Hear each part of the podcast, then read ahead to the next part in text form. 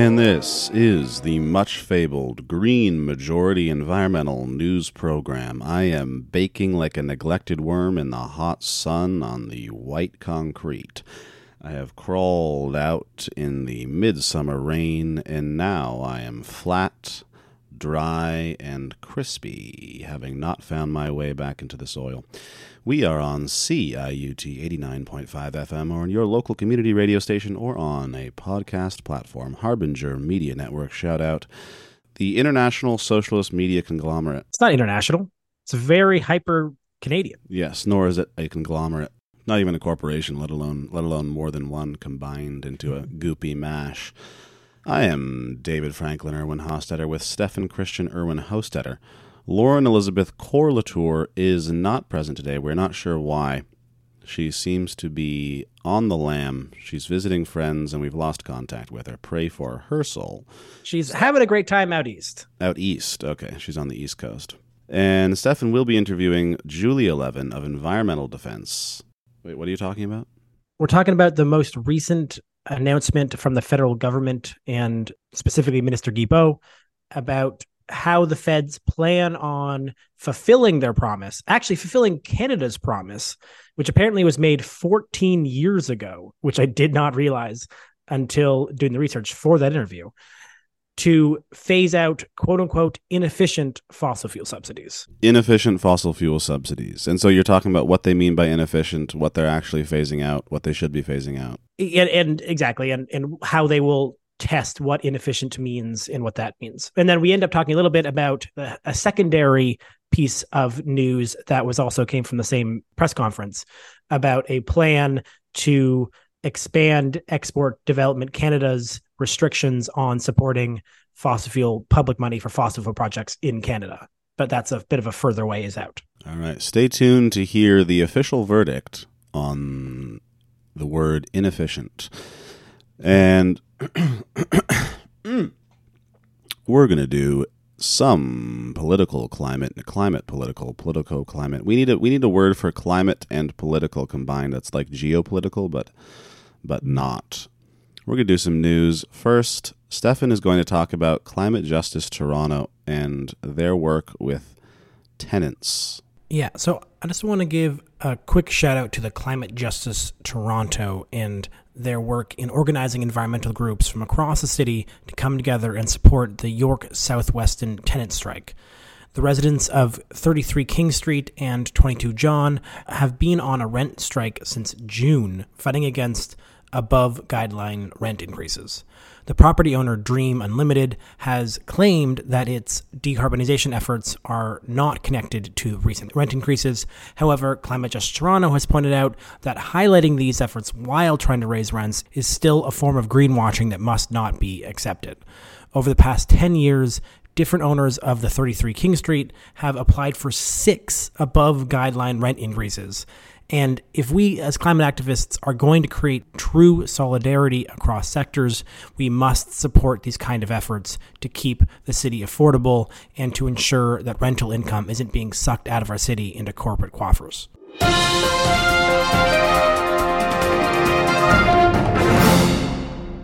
Protests have returned to Fairy Creek. Former Deputy Chief of Staff uh, to Stephen Harper it's an article I read, and and he was a principal secretary to Jason Kenney, Howard Anglin. Uh, recently wrote an article in the Hub in support of the original protests. Now, the original protests won a deferral on old growth logging in the Fairy Creek watershed. The point that this conservative guy makes is that Teal Jones, the company being blocked, is currently licensed to harvest $20 million worth of timber in BC, and Fairy Creek is only a small part of that. Meanwhile, BC is, is, is spends you know whatever twenty million dollars just to build one new school. So what's what's interesting about that is just that this guy who worked for Harper and Kenney, I mean these are big industry, these are big Canadian like resource extraction dudes, is saying he supports the Fairy Creek protests. Um, yeah, so a new blockade has showed up on a bridge over the Gordon River which is hoping to prevent logging of some of the largest section of old growth in the watershed. They've built an effigy of a screech owl that is sort of blocking the road itself. and they they've set it up uh, on July 30th, and so we'll see how long they are able to protect it. And again, this is only one specific blockade. There are many roads in, and this is one of the difficulties with covering a lot of this th- these pieces is that the logging industry in BC is so huge, and there's so much disinformation and difficulty to get information about what quote unquote old growth even means. You know, there's like super old trees. When we say old growth, we think about thousands of year old trees. However, I mean, a 200 year old tree is a pretty old tree still. Sure, they're still old, yeah, but they're sort of like there's like these different definitions, and then what allows the BC government to do is say, oh, we're not actually we're protecting ninety percent of old growth, but if the ninety percent they're protecting is is what would never be logged anyways because it's actually just hard to get, get to or access, and the and they're just allowing the parts that are easier to still get logged. That doesn't sort of go back to this piece of how important it is to protect these trees. Like a thousand year old tree any single thousand year tree in my mind should never get cut down. Like it should it should exist in protection and perpetuity because it's a living being that has importance in the history of the space and the ecosystem. Yeah, for the purpose of a few million. Like Well, exactly, you know. And the other thing that doesn't get mentioned enough and I saw it mentioned a little bit cuz I happen to follow a few folks who are really deep into the logging industry and the conversations around old growth and other things in Canada is how connected the wildfires that we've been seeing are to logging. That the logging industry and the types of quote unquote forests that are left after industry after the after they're logged are actually drastically more likely to burn than natural habitats. Natural habitats have a lot of other fire suppression and a lot of other growth that exist that's not just straight trees and those and so a lot of the worst firefighter part of the problem with the firefighting or so part of the problem that is creating all of the forest fires is a lack of forest management that that comes back to the actual logging industry as well. And so it's not just that there's this conversation about old growth that has to be had. This also has to be a conversation about how the logging industry, which from my understanding is I mean, we've seen it at play in BC. It seems to be like inevitability. There's a saying that we heard in previous interviews about this, about talk and log, which is that the government just tries to delay and delay and delay as more and more land gets logged. That's just how they manage it. That's like a, a, a truism that exists within activists in BC. And so you can see how much influence that implies from the logging industry. And so pay, attention to Fairy Creek and and the sort of renewed efforts there. But there's also just larger conversation has to be had about getting to a place where the logging industry is not in such control over the decision of our natural resources. And we're not there yet, that's for sure. When one hears of people protesting logging and one hasn't thought about the problem or looked into it at all, it can be like you know what's wrong with cutting down a few more trees right? This is our this is our thing. But these trees are actually qualitatively different from just any old tree that's being logged right? These are these are a national treasure. Well exactly.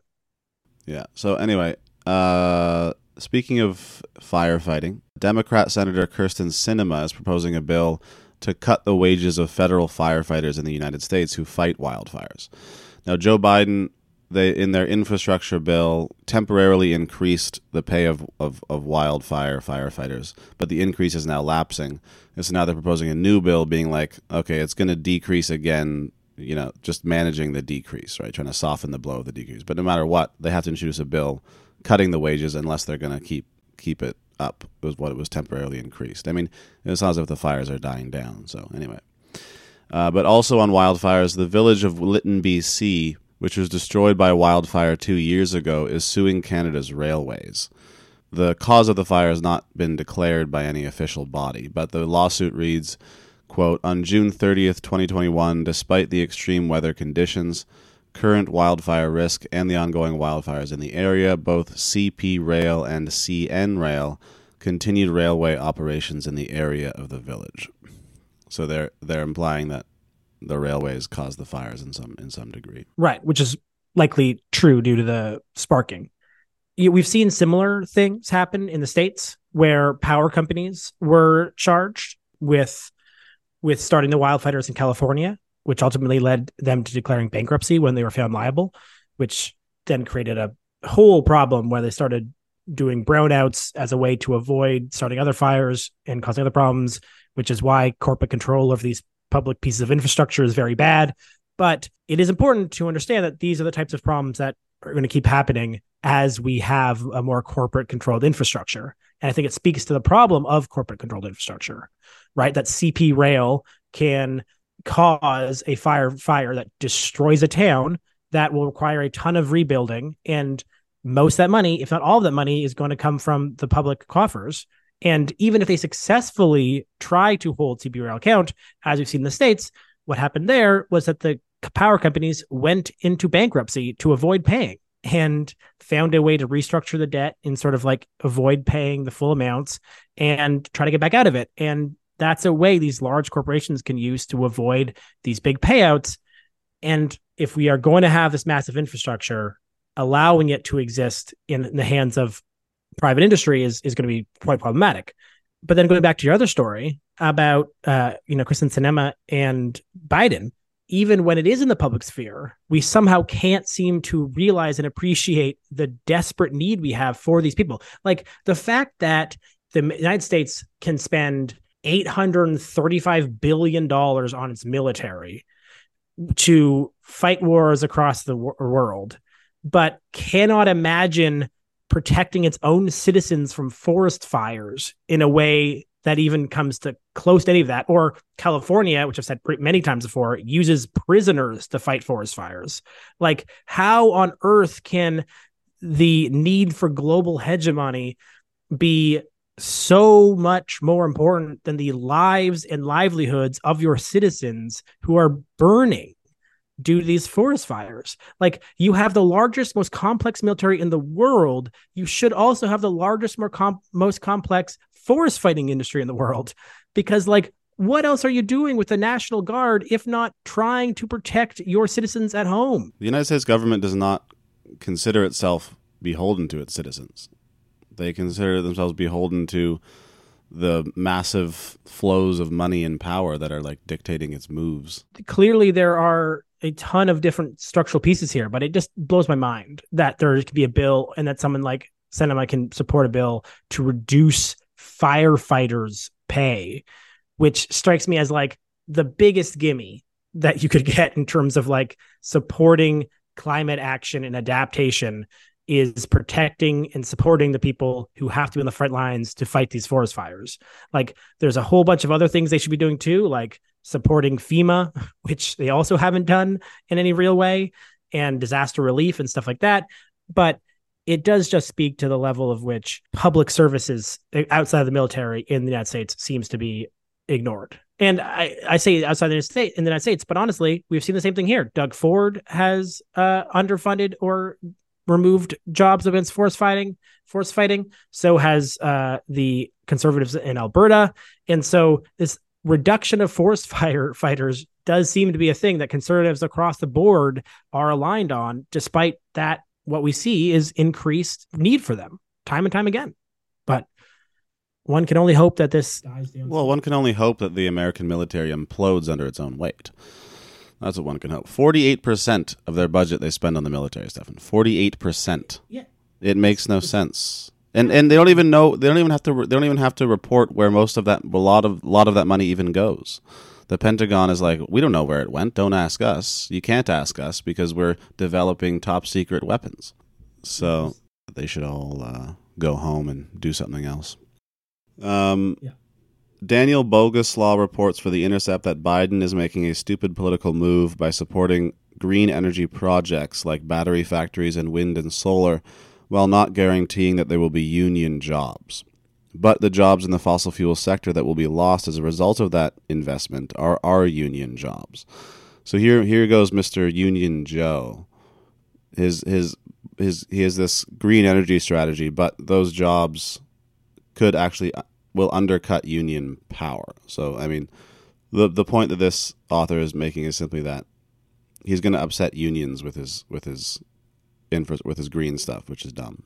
Yeah, I mean, what's confusing is I remember distinctly one of the requirements to get a lot of this green investment was to be in a union. And so I am wondering whether or not that got pulled out do, during the debates or whether or not it just doesn't cover everything.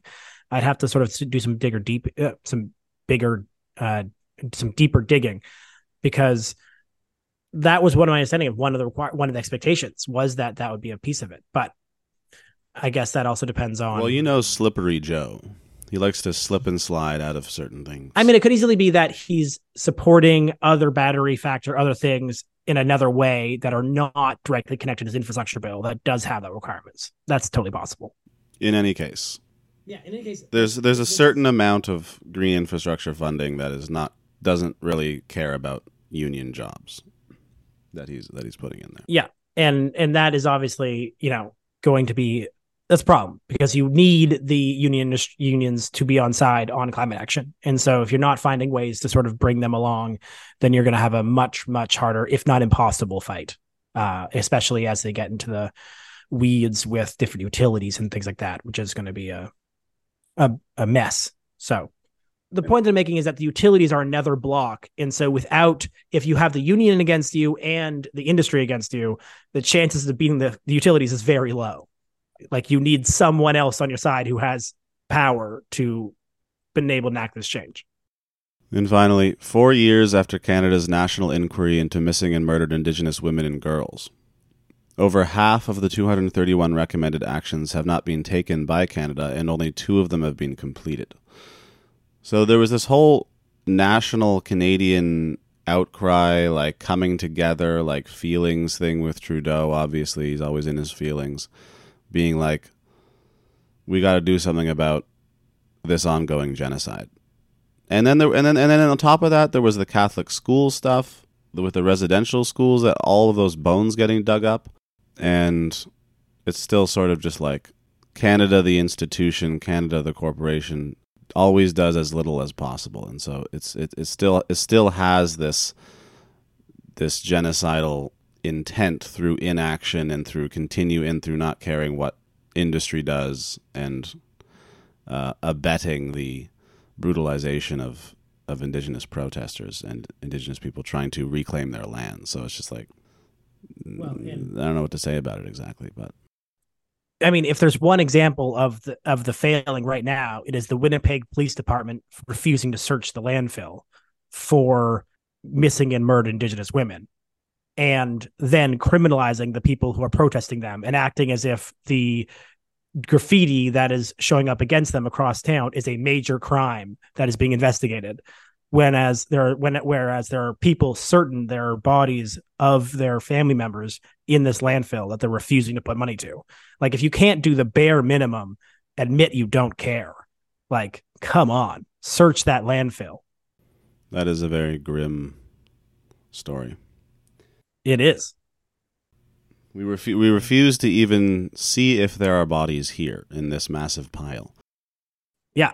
And claiming lack of resources while going out of your way to criminalize the people telling you to do your job. Put resources towards the criminalization of, of your critics.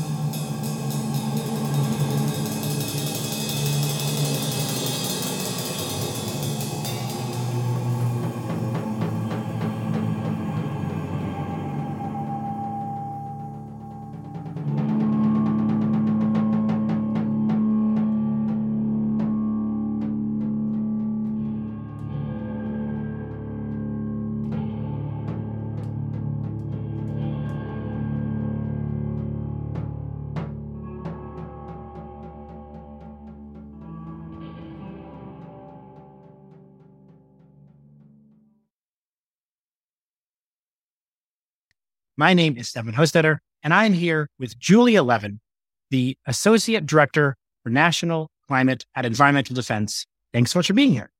Thanks for having me. i I feel like every four to five months, we get you to come back on the show to like slowly give us the update of this unbelievably long process to see Canada get rid of quote unquote inefficient fossil fuel subsidies.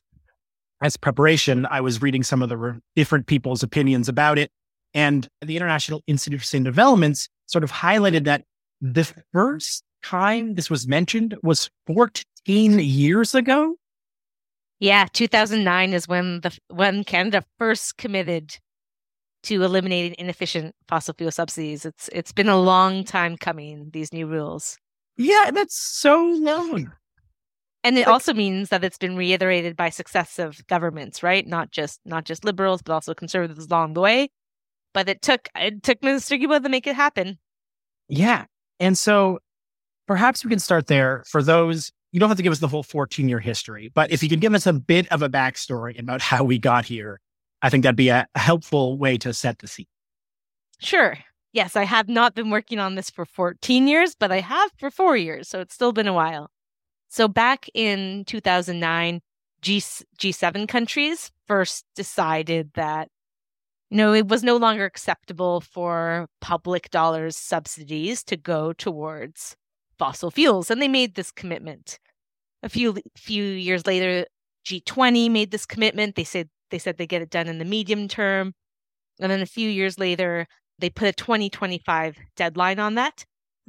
Over over the course of these first years, they added in this word inefficient. Commitment to ending inefficient fossil fuel subsidies. That's the only way they got all G20 countries on board, but it is pretty problematic since inefficient means nothing in this context. It's what I call a weasel word. Basically, it lets countries claim anything that they want to is efficient. Because of because of how nebulous this was, the at the G20 level they did set up an international process to help countries do self-reviews of their own subsidies and then do a peer review with another G20 country. Canada committed to doing a peer review with Argentina in 2018, over 5 years ago at this point. Just over 5 years we in the last five years there's been very little progress environment and climate change canada has has put forward some of their thinking over the years finance canada has just stonewalled any attempt to to gather information from them. But but here we are in the government has published these rules. I should also say as part as part of this context how the government understands subsidies. So when when the federal government says subsidies, they mean spending from government departments. So that is, you know, tax credits that Finance Canada develops, or the grants and loans that departments like Natural Resources Canada give to, in this case, oil and gas companies. It does not include the financing that comes from crown corporations.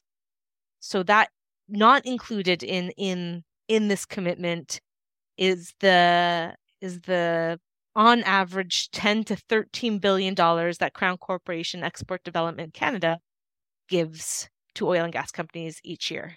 There's a separate separate track of promises to phase out that side of things and, and we can circle back, but that's part of the context. What's a subsidy? What's public financing? What are we even talking about here?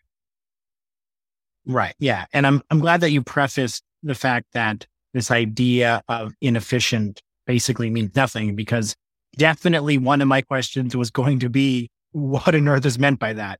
Because I think part of that is even from a public messaging standpoint, it's the obvious question, right? Like if you are even a member of the public who may be pro or con fossil fuel subsidies, the dropping the word inefficient into the middle of this context does seem to muddy the water basically no matter what, because it really, really means that you can be talking about anything and it does not provide any clarity. No, it really doesn't. And so and so what the government released on Monday is basically the a framework for assessing what inefficiency is. And that's why it is we can talk more about what what it what it does, what these new rules do, but that's why this is a milestone because Canada's the first G20 country to really develop some guardrails around what inefficiency is and isn't. I will say that you know this all of this conversation is about subsidies public financing it didn't need to be this complicated. I think part of the strategy is to get us staring at each of the trees instead of seeing the forest. And the forest being all of the ways that the federal government provides financial support to the oil and gas sector. And so deliberate or not, that's been the that's been the impact of having all of these different approaches to different pieces of money that's been given from all of us to wealthy oil and gas companies feeling the climate crisis. Right. And so my understanding is there are two parts of the announcement. There was, you sort of teased that out there earlier about how there was a piece about this public financing and there was the piece about the subsidies. So let's start with the subsidies. Can you tell us what they actually announced? Yeah. So at a very high level, they they established the federal government came up with this this framework that helps departments determine what's a subsidy, and then from that, what sorry, what's a fossil fuel subsidy, and from that, what is what is efficient and inefficient. I will say that they're one of the things we've been asking for for a very long time and, and other and other parts of civil society is that the government use the World Trade Organization's definition for a subsidy because that is very broad and captures a lot of the measures from from government departments and they did. So we are starting from a wide base collecting most of the ways that federal departments are supporting oil and gas whether that be loan guarantees, transfer of risk, direct grants, loans, etc. And then they put in place three really important principles. They said basically they said, in order to align government spending from this point forwards, or in order to align government spending with our climate commitments, this policy requires federal departments to ensure that all federal spending supports the transition towards renewable energy and in their quiet voice away from fossil fuels. That part wasn't explicitly said, but B considers the alternatives. So that's a clear call to, you know, renewables, etc., being being affordable alternatives. And most importantly, federal spending must align with the pathway to limit global temperature rise to below 1.5 degrees, which of course your listeners will know is a really important threshold beyond which we're getting into irreversible climate catastrophe. So that last bit, aligning with 1.5 degrees, is very powerful the rules themselves do lay out a number of problematic exemptions. But what we're going to hold them accountable to is that overarching criteria and that any of the that that actually really restricts the exceptions. So that so there are exceptions. So the exceptions are basically what governments can decide, what government departments can decide are efficient and don't have to be eliminated. And that's things some things that are valid, like emergency response if there's a blackout. Communities that, that are off the grid and are currently dependent on diesel. those, those are, you know, perfectly necessary potential uses of government spending, right? There's another one about indigenous indigenous communities benefiting from from projects. The ones that we are really concerned with are the ones that there's one exception that says clean energy and another one around abated fossil fuels and uh, projects that have a 2030 plan. So those are those are those are bad. So bad big exceptions except for the have to align to 1.5 degrees because what that does is effectively close the door on any government spending for new oil, gas, or coal projects. Yeah. I mean, that is potentially huge, right? Like we are so close to 1.5 at this point that I truly cannot imagine almost anything being able to be claimed. And even when you think about subsidies, say for for reducing the cost of flights, you know, aviation subsidies, which I know is a piece of the fossil subsidies, even that in my mind is not aligned as one point, right? Like we truly cannot be flying as much as we need to. And therefore, even something that is so specific in terms of reducing cost to consumers, which is mm-hmm. basically what it is, subsidy to consumers, still wouldn't be 1.5 aligned, in my understanding, begins considering how close we are to that threshold in the first place. Yeah. Yeah. That's why that's the part of the policy that that that's that's the reason why there was actually a lot of praise for these new rules. But we have to hold them accountable to that. And one of the real issues with with how these new rules were released is that there's nothing in there about enforcement or accountability, which is a real problem, especially on subsidies where there's been so little transparency. So the government can even can even tell us like what amount of money this would rule out or what measures are actually going to be impacted. On the tax side there's the parliamentary budget office has recently updated some of their analysis because we we as Environmental Defence canada we have a running tally of subsidies but we don't include finance canada's data because that's never public. But the parliamentary budget office can get their hands on it. And and there's about $2 billion of foregone revenue each year to oil and gas companies. Will those tax credits be closed? They should but we don't know yet the government said there's on the non-tax side there's 129 measures that have been reviewed that should be made available public. We should be able to see this analysis. Minister Guilbeault did promise a reporter when asked for his press conference to release that information. He said he would, but we're still waiting. Right. Yeah. Because that is obviously the next question, right? Like, how did this even roll out? You know, like, because some subsidies are tax breaks. I presume other subsidies is just, you know, the next year's budget just won't include money going to things, I would presume. Like, what are the different ways that this money gets doled out? Yeah, so each department is now responsible for reviewing any time it wants to create a new a new program, a new funding program, or for finance, a new a tax measure. They now have this framework, and it's like literally a flowchart that says, "Does does this measure confer disproportionate benefit on oil and gas?" Go to the next one. Does it fit any of these exceptions?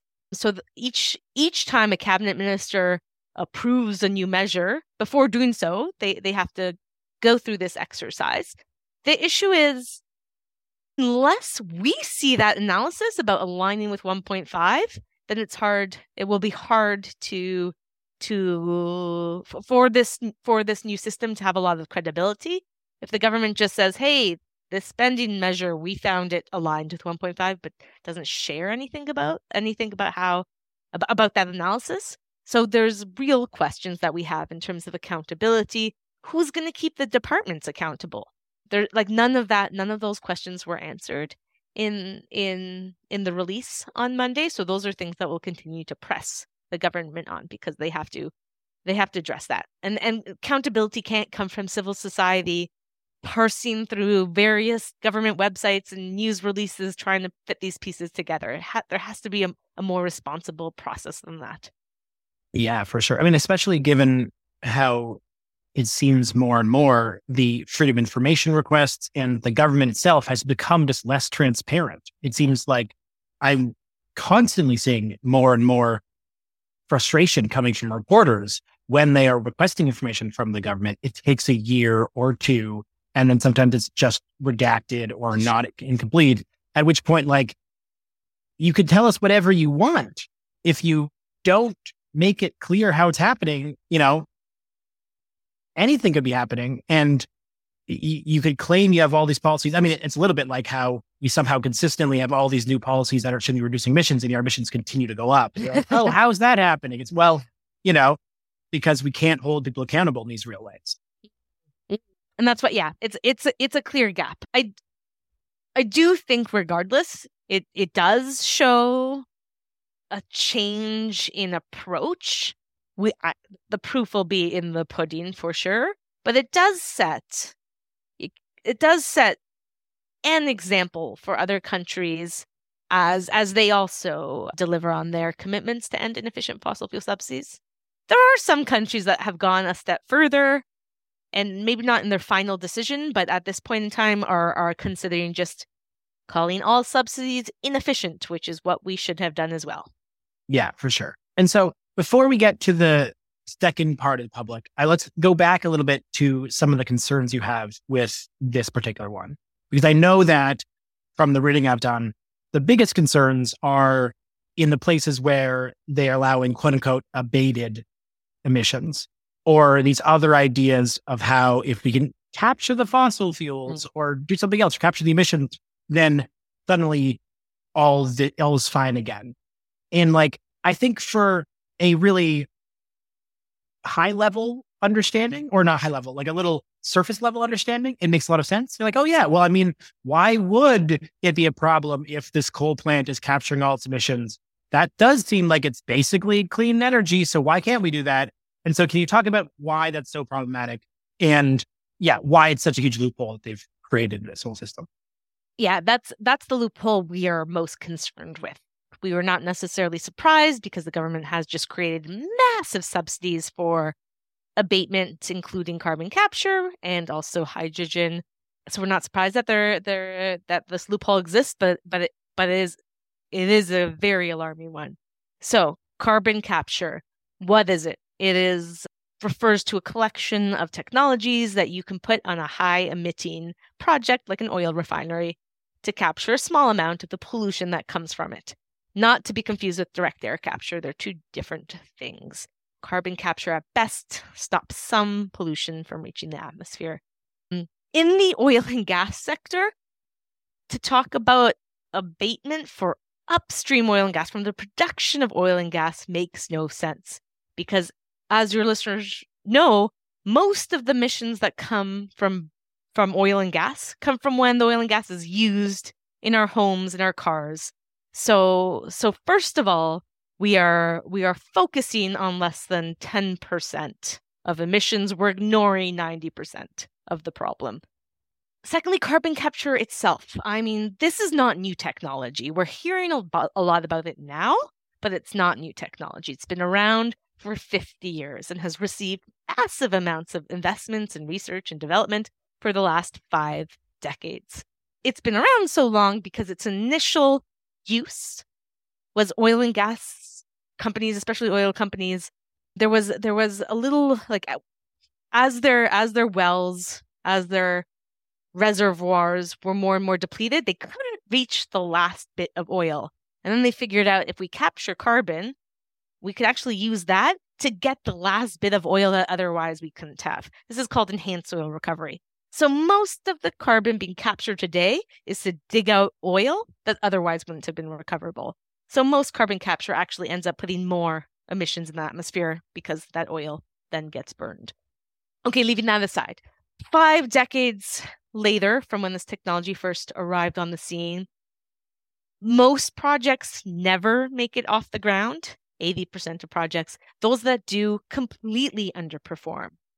So, I mean, so base, so so why are we still talking about carbon capture given it has a track record of failure and underperformance, given it actually doesn't do anything about most emissions that come from oil and gas? It's because oil and gas companies see the writing on the wall.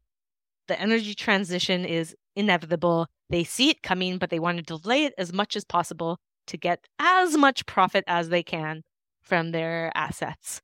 And that means justifying ongoing production. And, and they do that through greenwashing themselves through dangerous distractions like carbon capture. So, this is entirely a greenwashing strategy from the oil and gas industry that government is completely falling for two years ago when Minister Freeland was developing this enormous tax credit for carbon capture. Well, it hasn't actually passed yet, but it's in the process of getting passed. 400 academics sent in a like leading Canadian scientists and academics urged her not to go ahead with it. They said this is dangerous. This is a waste of taxpayer money. We could be spending those tens of billion dollars on climate solutions, and you want to throw them at a speculative techno fix that justifies ongoing production when we need to transition away from fossils, that's dumb. She ignored the academics and she listened to big oil lobbyists. And that's what's happening with the new rules. The fact that we have these loopholes in the subsidies rules is really, really demonstrates the ongoing influence of the oil and gas industry in climate and economic uh, policy decision making. Yeah. And so much of it is just so blatant, right? Like, as you said, the oil extraction emission capturing is, again, from even tertiary understanding, so obviously only half the point. Like, you then burn the fuel. It becomes like it's every single oil and gas company. And Gordon, that is not even to mention the fact that almost every oil and gas company, you can sort of watch them in real time speak out of both sides of their mouths because they'll say something like, oh, we are going to go you know, net zero, but also we are going to increase our emissions and increase exploration past 2030. And to me, even just admitting that should count as a violation of 1.5, right? Like to me, if you are giving money to any company that is planning on rem- still and expanding oil and gas past 2030, you are giving money to a company that is not aligned with 1.5. Yeah. And and and I don't see how in any way you could not understand that very simple metric. And I think obviously the government does understand it because every time any of their environment ministers leave, suddenly they begin to know it again. Yeah. You know, it's not like it's not like they don't know because seconds after they walk out the door, they're like, actually, all those things are bad. And you're like, yeah, we know. Why didn't you say it when you were minister? Yeah.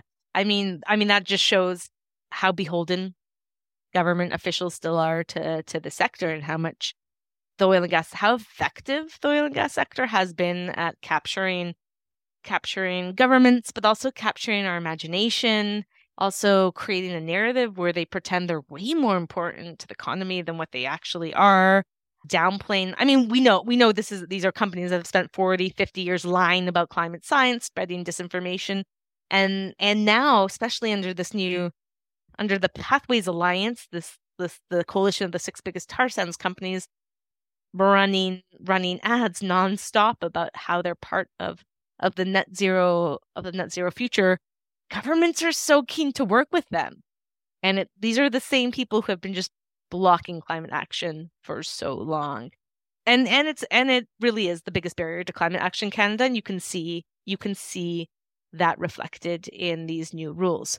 So we really do need to close close the door on any potential subsidies going to carbon capture and similarly to to hydrogen, to especially fossil hydrogen, which is which is this like new energy source that everyone's ex- well, the oil and gas industry is excited right now because they want the kind of hydrogen that comes from fossil gas, but again relies on the promise of carbon capture. And not only does carbon capture ignore the 80, 80 to 90% of downstream emissions, it also ignores the upstream methane leakage comes when you dig up and transport oil and gas, which we know is a really, really powerful greenhouse gas. So this the carbon capture is not a climate solution. It should not. There should be no carve outs for carbon capture specifically for the oil and gas sector. Yet in the federal budget in budget 2023, where about 80 billion dollars were made available to to clean energy, about 60 billion of those 80 billion are accessible by carbon capture and hydrogen projects. It's not all necessarily going to that, but it's available too. So we are really at this dangerous point in time where we may be taking a huge amount of public resources and throwing them at very speculative techno fixes that that are not going to help us. And that's sorry, and, and just to segue off, part of the and part of these new rules are about phasing out the bad with all these caveats and exceptions that we need to get closed, but but at a high level, they are meant to end government spending on fossil fuels. We know we have to phase out the bad and also invest in what we want to see more of. And so part of the issue here is is the opportunity cost behind fossil fuel subsidies. So of course, anytime you give you give money to oil and gas companies, you are fueling climate disaster, but you're also taking money away from things like public public transit, renewable energy, from making our homes more energy efficient, more comfortable, ending our dependence on volatile commodities that lead to cost of living crises. There's just so many benefits from shutting the door on fossils, taking that money and shifting it towards real solutions. Yeah, for sure. And so let's pivot now to the other announcement, which I think in some ways might have been a little bit of surprise in that it not not directly connected, but it's still connected in terms of public money. Because last time we spoke, we spoke a lot about Export Development Canada and how actually a ton of money that the government spends isn't even through sort of what these subsidies are, but actually through Export Development Canada. So can you tell us like, A, just recap for listeners exactly how that works and then B, what the new rules were?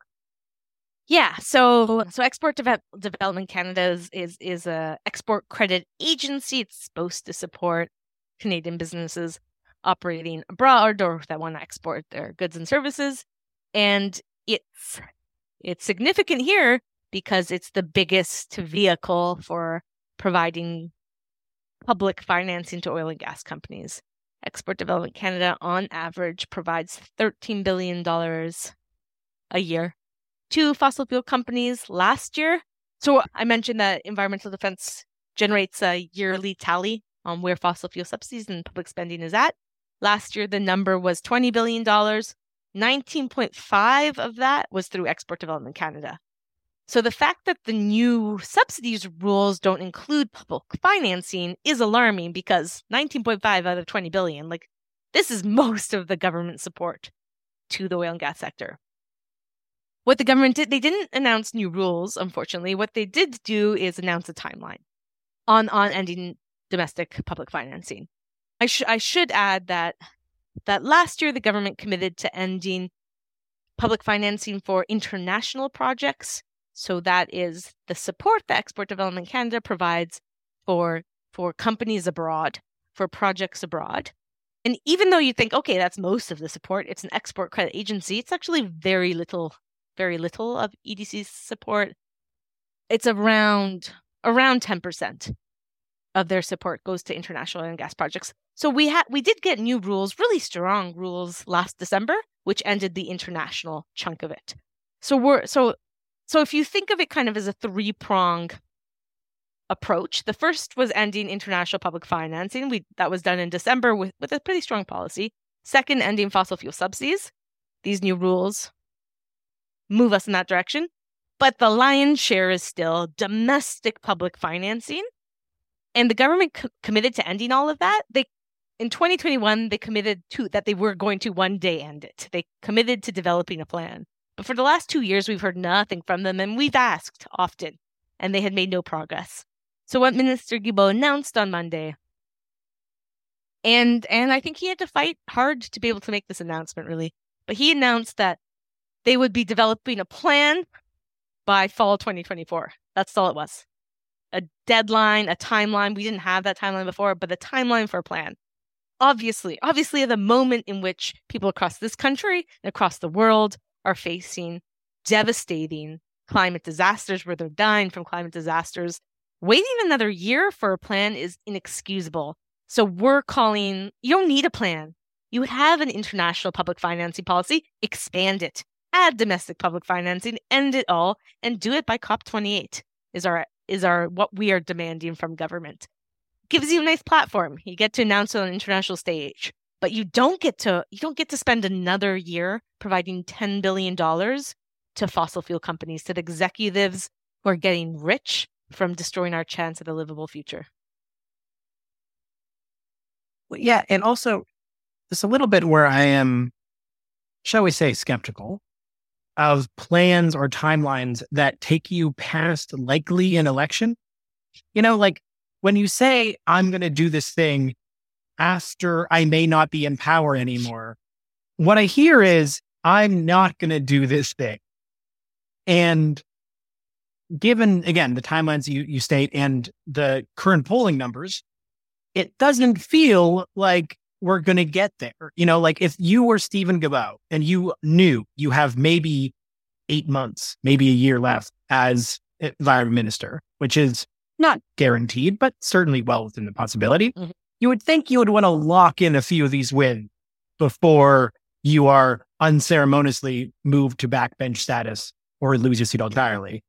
And so, like, these are the kinds of things that I find a little bit harder to take the government seriously. Like, when, if you want me to believe you care, then get the things out before you probably lose power. Because, like, yeah, the next government may ignore them anyways, but at least you've set a much better precedent than if you just hand the ball to them and say, hey, you know, what do you guys think? And let me guess, Pierre Poilievre is not going to come out and say, you know what we should do? Follow through on this plan. No, like that's not not what's going to happen. No, it was so interesting. Just kind of connect to that last point. So interesting to see oil and gas companies respond to this because they maintain have maintained that they don't receive subsidies, and then having to insult a policy and still maintain that they don't receive subsidies was an interesting balancing act to watch them watch them watch them try to do I just a, a little bit of a response. It's this was in the mandate letter of Minister Freeland and, and Minister Guilbeault, but also Minister Freeland. And I think we can tell who the real obstacle for getting more aggressive rules out there was. Like credit where credit's due. I do think Mr. Guilbeault fought hard for more ambitious policy. And even even even ECCC over the last four years has done public consultations, has shared their thinking, shared inventories, and Finance Canada has just provided no information ever to anyone. So b- between Finance Canada and Minister of Finance, I think we know where we can lay blame on weak climate policy, both this, but but more broadly, because as finance minister, Minister Freeland has their has her has her hand on a lot of important policy files. I'll leave it there. Yeah, fair. Yeah. Well, I know I look forward to hearing what Guilbeault thinks when he is no longer in government. That'll be his book tour will be fantastic, I'm sure. But we're wrapping up. Are there any other things that you'd want to highlight? Anything that is something you'd like be like, it'd be easy to miss this, or this is something I want to make sure that I get across for people? Yeah, uh, a lot of folks were kind of confused about why we did have as as as many of the environmental groups who have been working on this file had had a more positive reaction than than than many activists out there. So just to like provide some transparency on on some of on some of that. Part of it was because there's elements of this that alignment with 1.5 that provides a clear accountability hook and is really strong language for us to be able to use. And part of this, we want to define what this policy looks like. We don't want to go out there and say, oh, there's room for this, this, and this. No, aligning with 1.5 means shutting the door on really, on really any fossil fuel subsidies. Maybe with exception of emergency response and, and communities. Like tiny, tiny, tiny little exceptions but it does mean closing the door on fossil fuel subsidies. So we have to define that, and then the government has to show us how they're meeting how they're meeting what they've promised, but what we've defined as the key parts of their promise. And that and now we have a we have something really tangible to hold them to account on. We will continue to play the role of oversight as long as is necessary, as long as the government continues to fail in its duties to provide transparency. So definitely keep checking out Environmental Defence to see what the yearly ongoing tallies are. And I, but I would, I would say that there, you know, at, at time when there is so much pessimism with government action, there, this, we wouldn't have gone this win without hundreds of thousands of people clearly showing their opposition for continued fossil fuel subsidies. Today, we released new numbers from petitions sent from across Canada within the last few months, and 140 people, 140,000 people have sent letters to Minister Freeland saying, "Cut all subsidies, don't fund dangerous distractions like carbon capture and storage." That matters. That's why we get. We never get full wins, but that's why we, we do need to celebrate wins like this to get the government to com- commit to 1.5 alignment in the in all of their government spending is is a milestone worth celebrating and we have to take them where we can. So I will leave on I will leave on those words. But we have we have big fights coming up this fall because there's also the proposed cap on emissions from the oil and gas sector, and in the next couple weeks, new regulations around around making sure our electricity system is net zero by 2035. So there's just so much going on right now. It's a really key moment for everyone to to be holding the feet of their their their political representatives hold their feet to the fire let them know that you care that that you are watching what they're doing. Yeah, amazing. Thank you so much. I always learn so much talking to you. This has been Julia Levin, the Associate Director of National Climate with Environmental Defence. A, congratulations on getting this far. And B, good luck in the next upcoming mm. fights because this work never stops. Sure doesn't. Thank you so much for having me on your show again. And I look forward to coming back.